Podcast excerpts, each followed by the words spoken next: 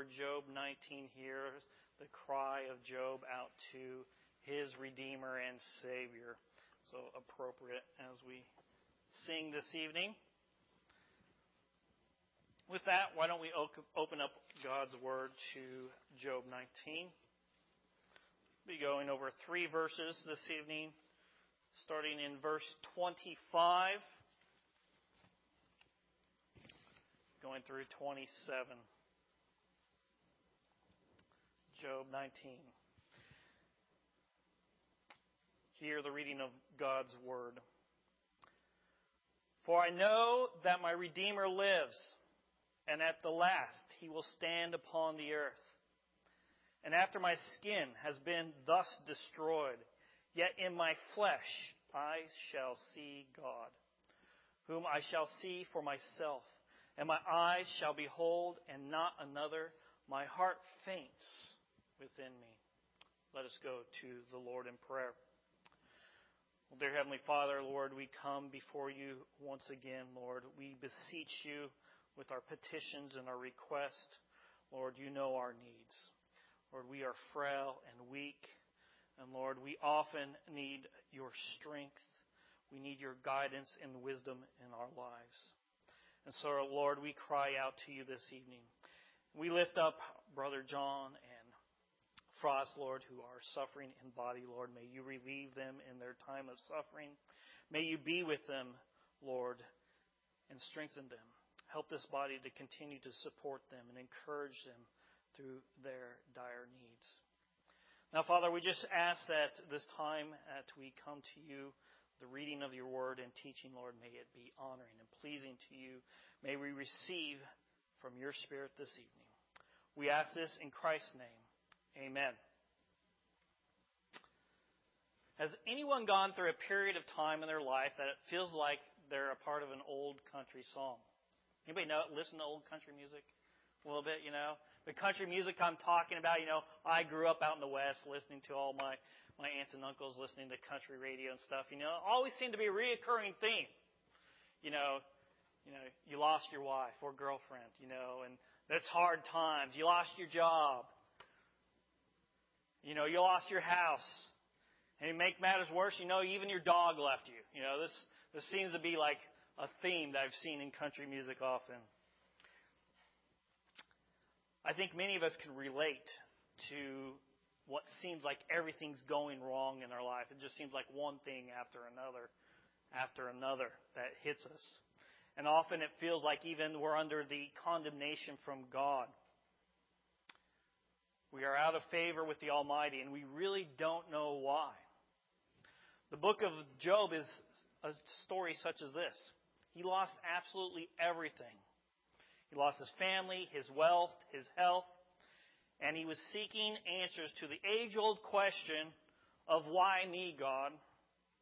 This is why this book is so relatable. Job's suffering is what we often see in our own life as a part of the fallen world that we live in. So where does Job draw his strength from in his miserable condition? We see that his hope lies in his Redeemer.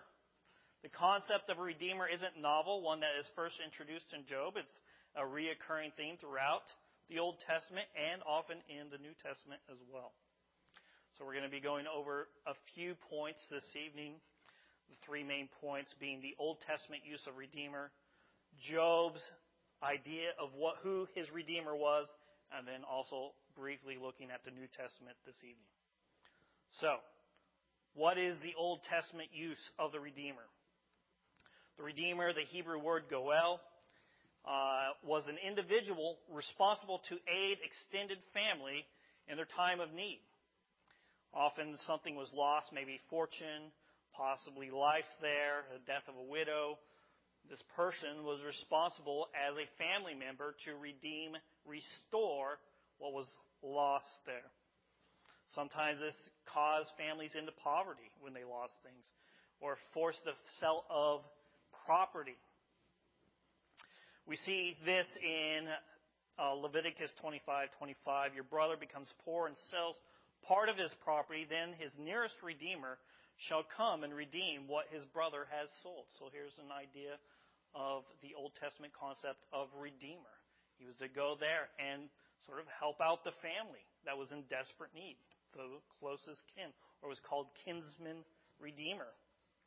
We also have a story in the book of Ruth of the idea of a redeemer, with Boaz there redeeming not only Naomi but also Ruth. It's a great story of a redeemer. It also points forward to Christ.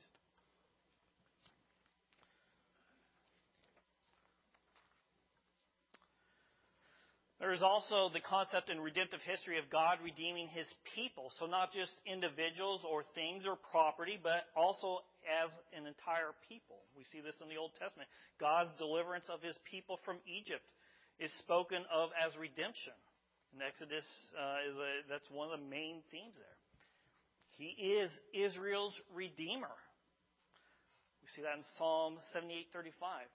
The emphasis may be on the great strength needed to accomplish this uh, objective, strength itself serving as a kind of ransom price.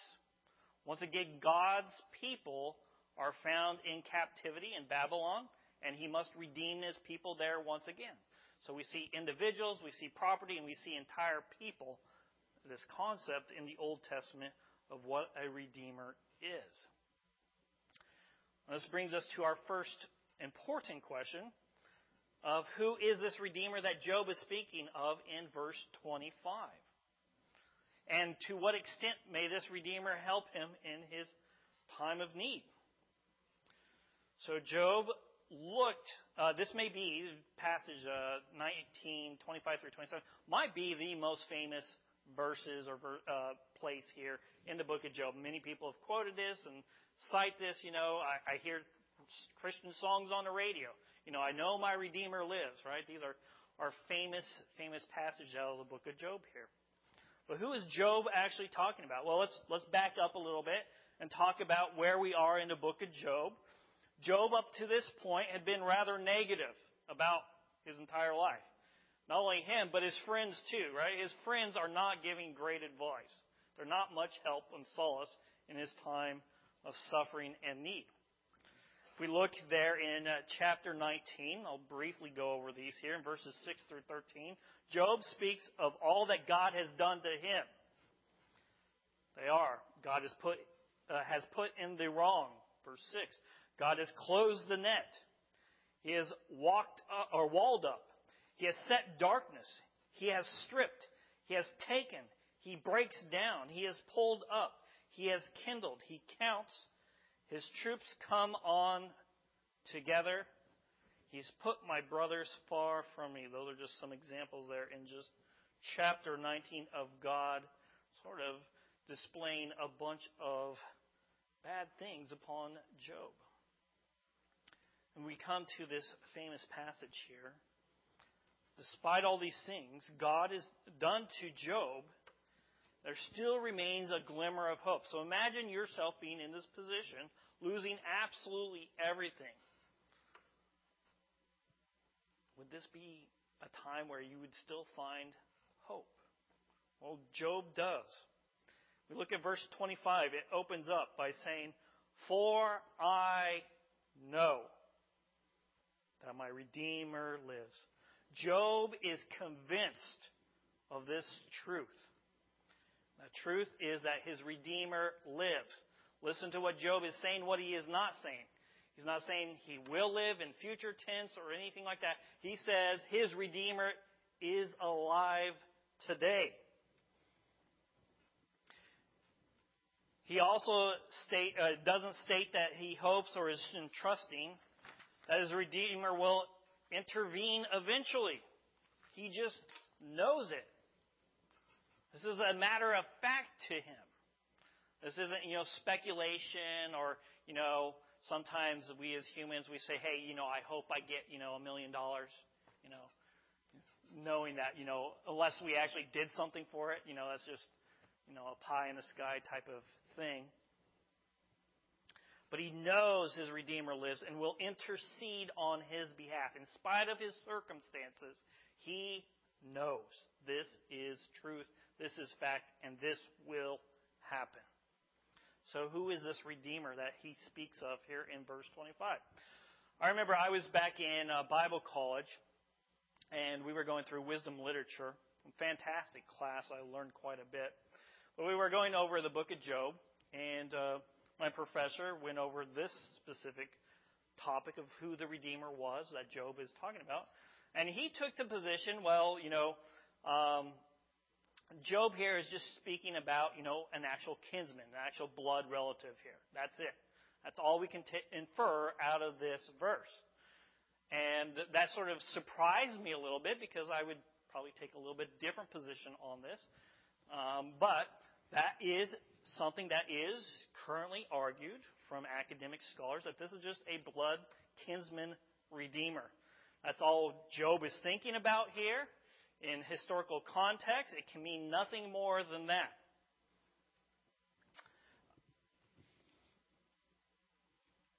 In historical context, uh, Job was not thinking specifically about Jesus' death and resurrection and the hope that Christians gain from this redemptive event. Therefore, Job was only referring to this little person. I would disagree. Not only would I disagree with this assessment of it just being a person he knew, uh, along with many other people throughout church history, would argue that this is indeed the Redeemer. Going all the way back, I looked through several different comedies, ancient, medieval, all the way up to Spurgeon. In fact, I went as far as that.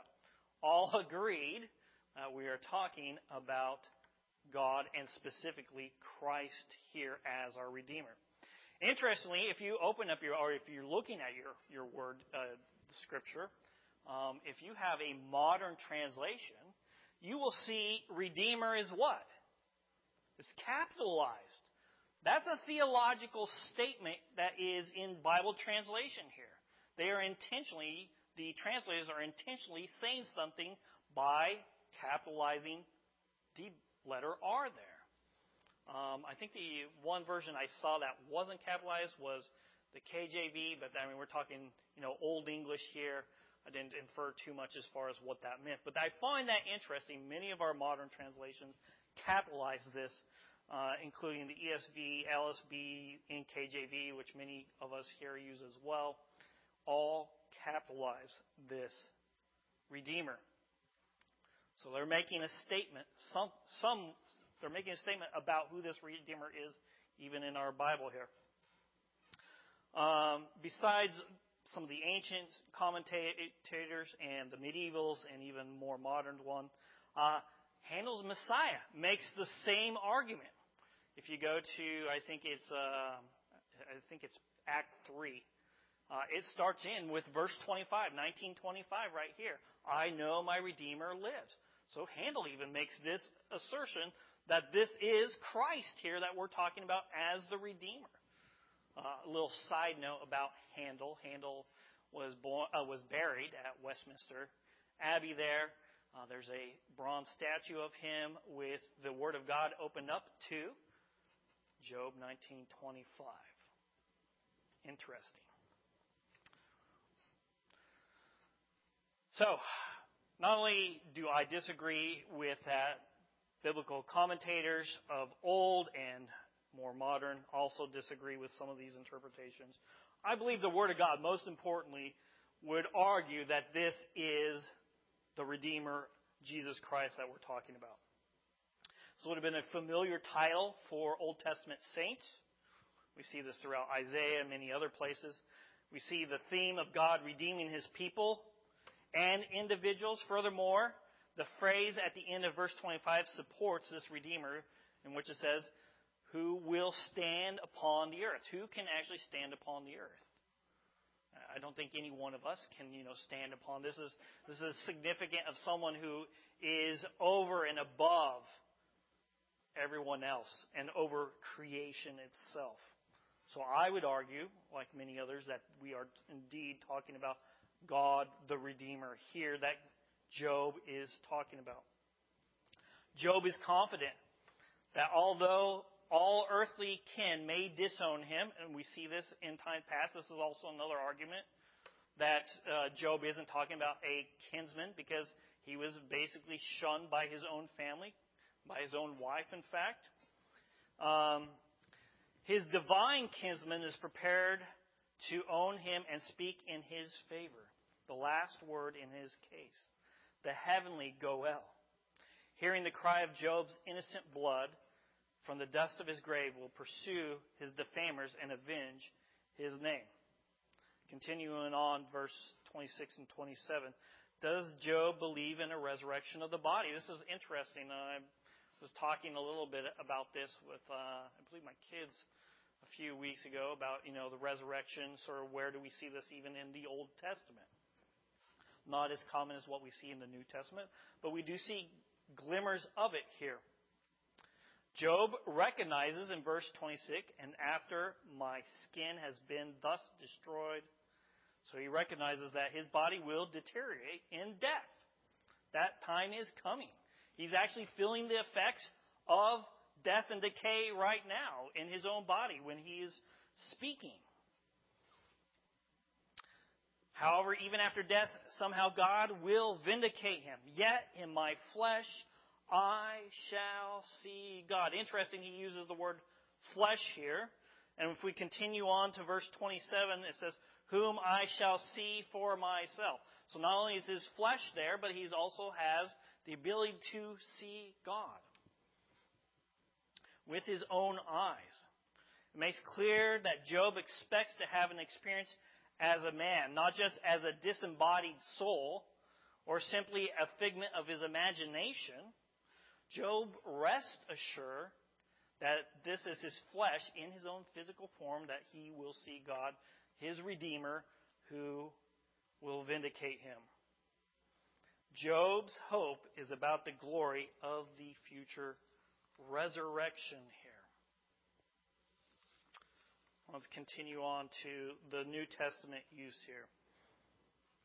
Is there an idea of Redeemer in the New Testament? Well, obviously, we don't have apples to apples when it comes to Hebrew and Greek, but the idea of ransom is similar as far as the concept of Redeemer. And we also see this in the person of Jesus Christ as our Redeemer. The pronouncement of God's power in delivering his people affords the necessary bridge to the New Testament use of redemption. Certain passages throughout the gospel we can look at use somewhat vague or uh, veiled um, words as implying divine intervention without specific reference to any ransom. We see this in Luke in several passages there. Mark ten forty-five is probably a more significant verse as we look at, though it does not contain the word redeem. It is crucial. Christ's life or ministry would terminate in the act of self-sacrifice that would serve as a ransom for how many? For many, right? The ransom for many. For the curse of the law. Paul compels redemption with justification and propitiation as well. So there are ideas, concepts in the New Testament. We also see the fulfillment of Job's Redeemer here in the person of Christ, who ultimately vindicates him. So a few notes of application this evening. Can you say that you know your Redeemer, like Job did? Can you say that with certainty, without wavering? This is a very important question for us to ask. Do you know Job's Redeemer? Not, hey, you know, you know, I I believe what I believe, and you believe what you believe, you know, and we'll hopefully it'll shake out at the end. But do you know, beyond a shadow of a doubt, who this Redeemer is, who saves us from our sin, from our misery, our fallen state here on earth? If you struggle with knowing this as a Christian, rest assured that God hears your petitions. He hears your cries and your pleas, just like Job. Ultimately, as we look through the book of Job, there at the end, God answers Job. Maybe not in the way that Job wants to be answered, but it is interesting. He does answer him. to the point where Job has to basically shut up. Like, whoa, I have to be quiet before this almighty God. He does answer God. And we can also know that he will answer us as well. We can have confidence in this Redeemer. There is no doubt. Spurgeon said this about obtaining assurance from the Lord. Assurance is a jewel for worth, but not for rarity. It is the common privilege of all the saints, if they have but the grace to obtain it.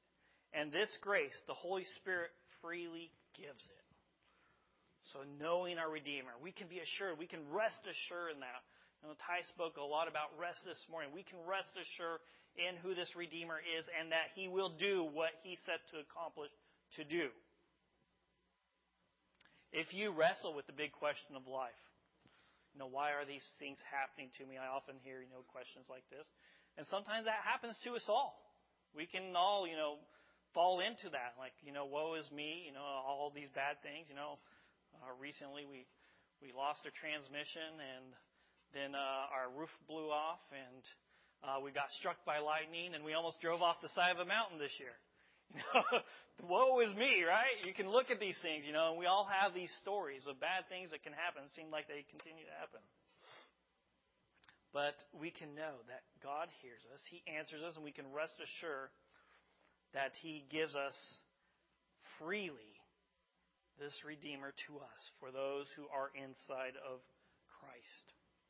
So if you wrestle with these big questions, why are these things happening? Look to Christ.